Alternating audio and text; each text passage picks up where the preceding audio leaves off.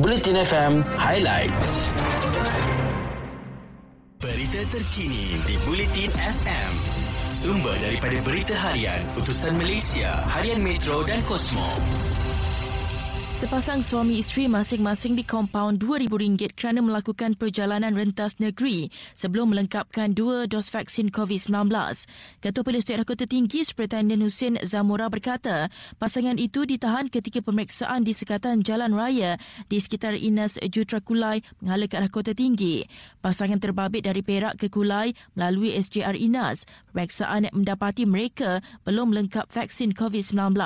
Kompaun RM2,000 dikeluarkan bagi setiap seorang orang di bawah peraturan 17 dalam kurungan 1 peraturan-peraturan pencegahan dan pengawalan penyakit berjangkit 2021.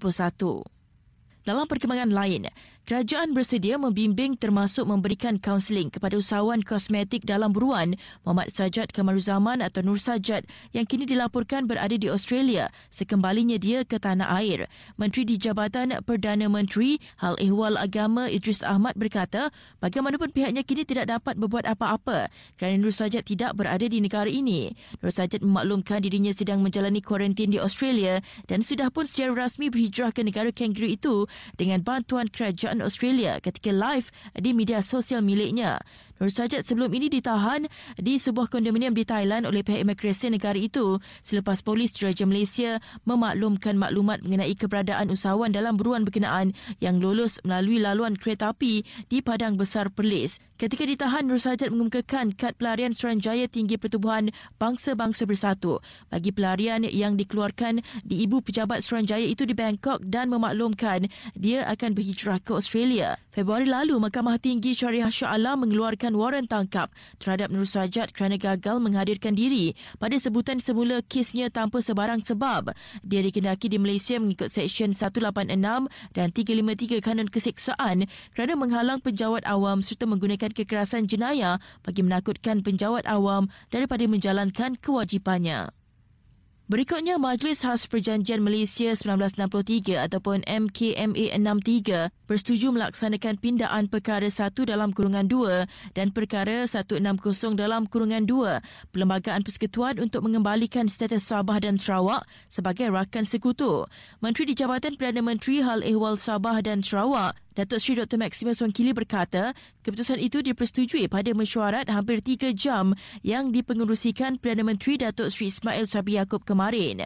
MKMA 63 akan terus membincangkan perkara tertunggak dan memastikan hak rakyat Sabah dan Sarawak dipulihkan terutama melalui jawatan kuasa penyelesaian masalah di bawah MKMA 63. Sementara itu, Menteri di Jabatan Perdana Menteri Hal Ehwal Agama Idris Ahmad mengecam tindakan provokasi pengeluar arak tempatan berjenama Tima berikutan pemilihan nama yang boleh menimbulkan kekeliruan. Beliau yang bersetuju dengan gesaan supaya pengeluar memilih nama lain turut melahirkan kebimbangan. Tindakan itu bertujuan mewujudkan normalisasi terutama dalam kalangan umat Islam di negara ini. Mengulas selanjut, Idris berkata beliau akan membawa isu berkenaan untuk dibincangkan dengan Kementerian Perdagangan Dalam Negeri dan Hal Ehwal Pengguna. Isu pengeluaran arak itu menjadi kontroversi berikutan namanya dilihat berkaitan dengan nama orang Melayu dan Islam iaitu Fatimah. Bagaimanapun syarikat pengeluar mendakwa ia merujuk kepada biji timah. Berikutnya, kecuaian dikenal pasti punca seorang kanak-kanak tiga tahun lemas di air terjun lasir di Tasik Kenyir di Kuala Berang pada Jumaat lalu.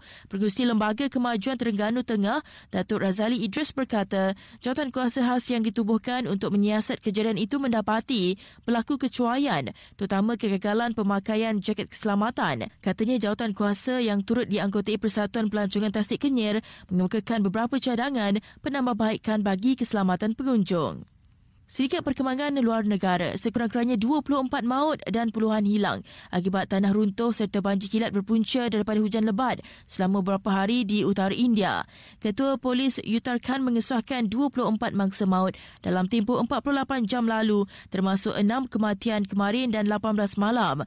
Ramalan kaji cuaca juga memberi amaran hujan akan bertambah lebat dalam tempoh beberapa hari lagi di mana banjir sudah pun mengakibatkan kematian sekurang-kurangnya 27 orang sejak Jumaat lalu. Berita Sukan di Bulletin FM.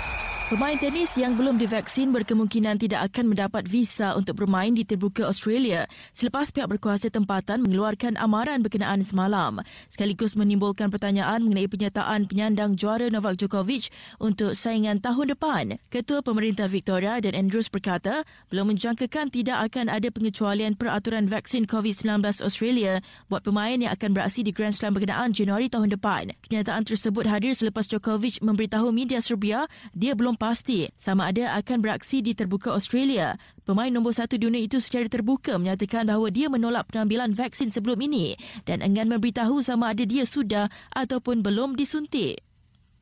Seterusnya, keputusan terhadap dua atlet angkat berat negara yang didapati positif doping hanya akan diketahui dalam tempoh dua bulan lagi.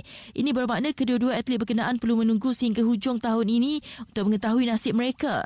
Kedua-duanya dijadualkan menjalani proses pendengaran yang dijalankan oleh panel bebas yang dilantik oleh Agensi Anti-Doping Malaysia pada minggu ini. Mereka berdepan hukuman maksimum empat tahun jika didapati bersalah dan ini bermakna Azroy akan terlepas peluang untuk mempertahankan emas dimenanginya di Commonwealth Gold Coast 2018. Kes berkenaan juga membawa kepada pembubaran skot kebangsaan negara dan kini sedang berlangsung pemilihan skot baru yang berlangsung di Kuala Lumpur bermula kemarin. Kalau dengan itu sekian berita terkini. Jom dengarkan lagu menarik kesukaan anda di Audio Plus. Terima notifikasi jika lagu yang anda suka akan ke udara. Muat turun sekarang di App Store atau Google Play. Semuanya di satu platform dengan Audio Plus. Ikuti berita-berita terkini di Bulletin FM.